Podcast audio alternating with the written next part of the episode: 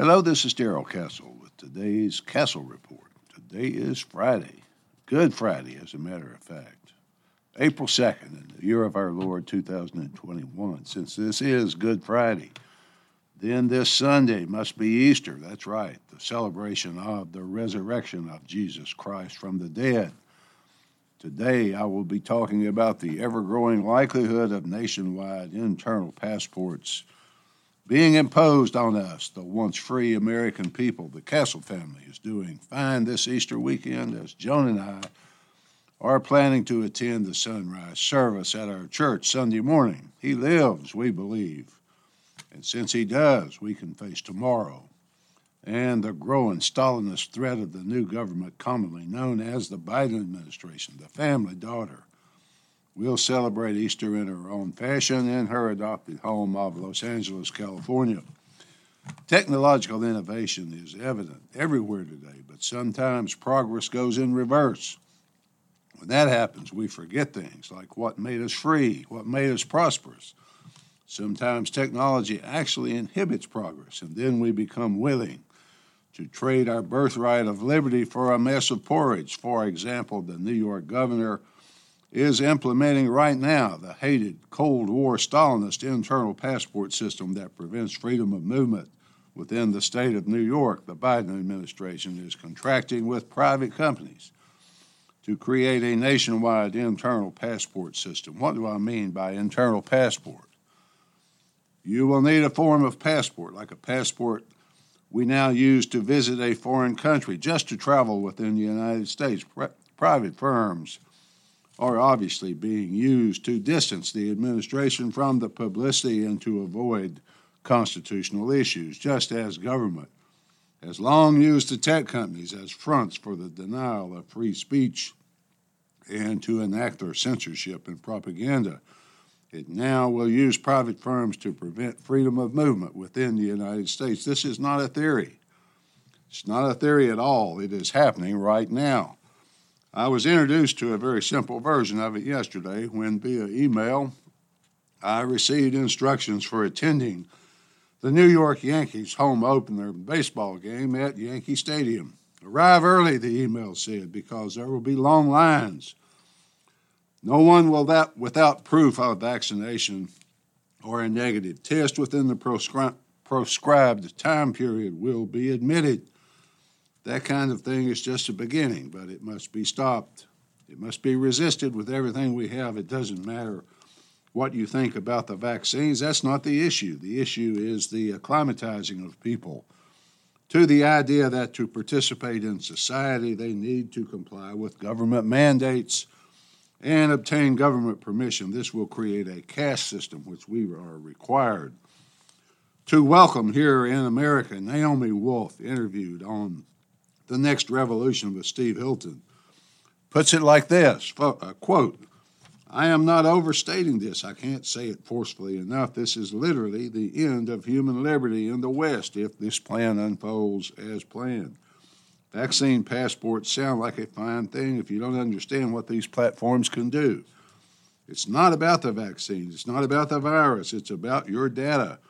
Once this rolls out, you don't have a choice about being part of the system. What people have to understand is that any other functionality can be loaded onto that platform with no problem at all. What that means is that it can be merged with your PayPal account, with your digital currency. Microsoft is already talking about merging it with payment plans. Your networks can be sucked up. It geolocates you wherever you go. Your credit history can be included. All your medical history can be included. Naomi is not the only prominent person sounding the alarm about what's being installed. Marjorie Taylor Greene, Republican from Georgia, speaking from the House floor on Wednesday afternoon, said, quote, perhaps more troubling than the ruling class telling Americans they must receive a vaccine in order to participate in normal life is the prospect of governments colluding with monopolistic corporations to accrue private health data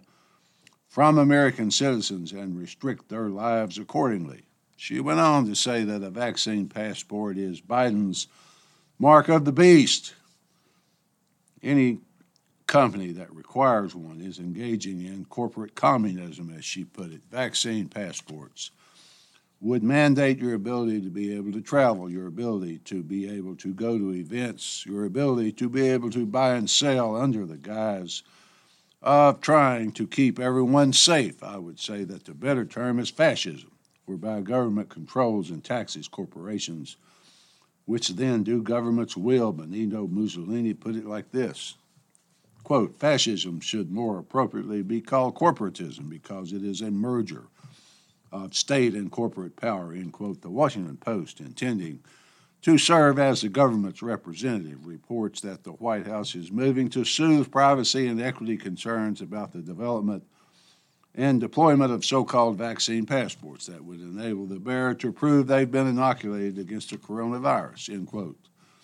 The way the Post describes the government's intentions is that they want to strike a balance by declaring the private sector will lead the effort to design the certificates while promising federal oversight to ensure that citizens are treated fairly. A White House advisor says that he knows it's a tricky subject, but he is certain that people who have been vaccinated will want to demonstrate that vaccination in various forms. My personal view, my opinion of the Post and the advisor com- comments is that their words are just gobbledygook at best and complete horse manure at worst. The government is joining with the corporate world because it wants to hide behind the corporate veil while it savages the Constitution at will. The Silicon Valley tech giants are used to this approach because they have been helping the government savage the Constitution for at least two decades now. These companies, with the full cooperation of each succeeding administration, operate as the authoritarian gatekeepers of information and communication. They entwine themselves into our lives to such an extent that we, we come to believe that we can't exist without them. They suppress information that doesn't assist their preferred political candidate or political ideology. They deplatform all voices that do not compliantly accept the ruling elite position on each and every issue of the day. At least it's not the government, people say. So private companies can do what they want. That's nonsense as well because authoritarian rule by gigantic companies controlled by government is a definite threat to our liberty.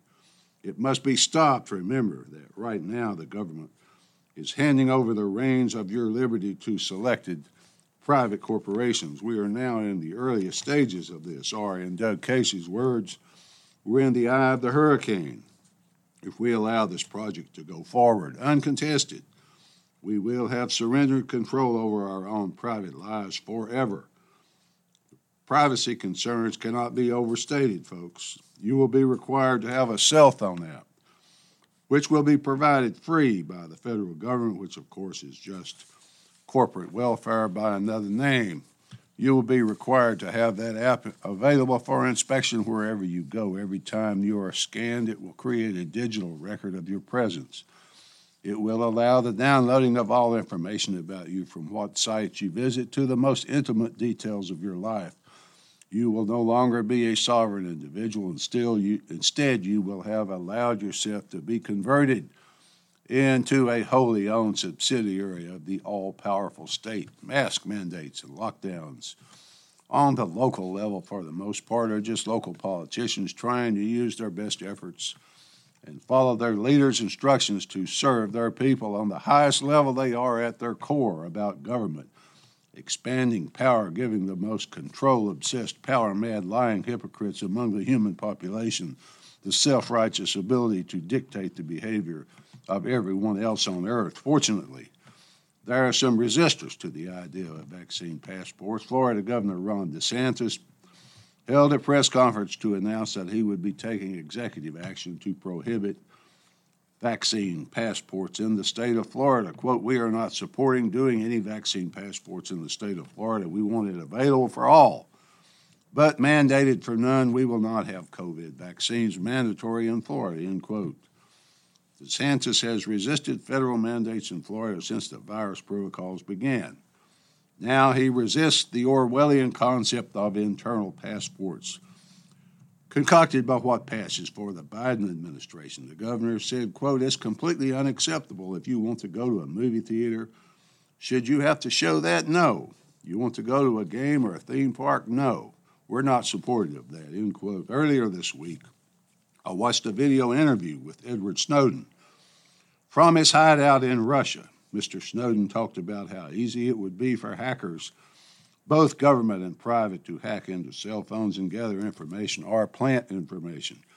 There are companies protected by the governments of the world designed to gather information on or from any person or any group that the government sees as problematic, Mr. Snowden said. Remember, what Orwell told us about politics back in 1948 when he wrote his book 1984. Politics is simple, he said the acquisition and retention of power. How can I acquire more power? How can I retain the power I have? For the politician to gain more power, two conditions are needed. Number one, the people over whom we exercise power must be divided. Number two, the second condition is that the people must fear some outside threat. If these two conditions exist, people will give their leaders latitude in how they are governed and controlled. I will add to Mr. Orwell's words that governments constantly work to make sure those two conditions always exist. People must be focused by their leaders on something other than the fact that their leaders are stealing their property and their liberty. The few spread fear, anxiety, and terror to the many. The many believe them and offer their blood and their treasure in exchange for leadership and guidance out of the fear and into some promised land at which they never seem to arrive. Finally, folks, governments are made up of some of the most despicable people on this earth, not just our government, all of them.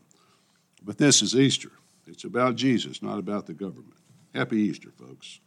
I hope you can enjoy it with your families. At least that's the way I see it. Till next time, this is Darrell Castle. Thanks for listening.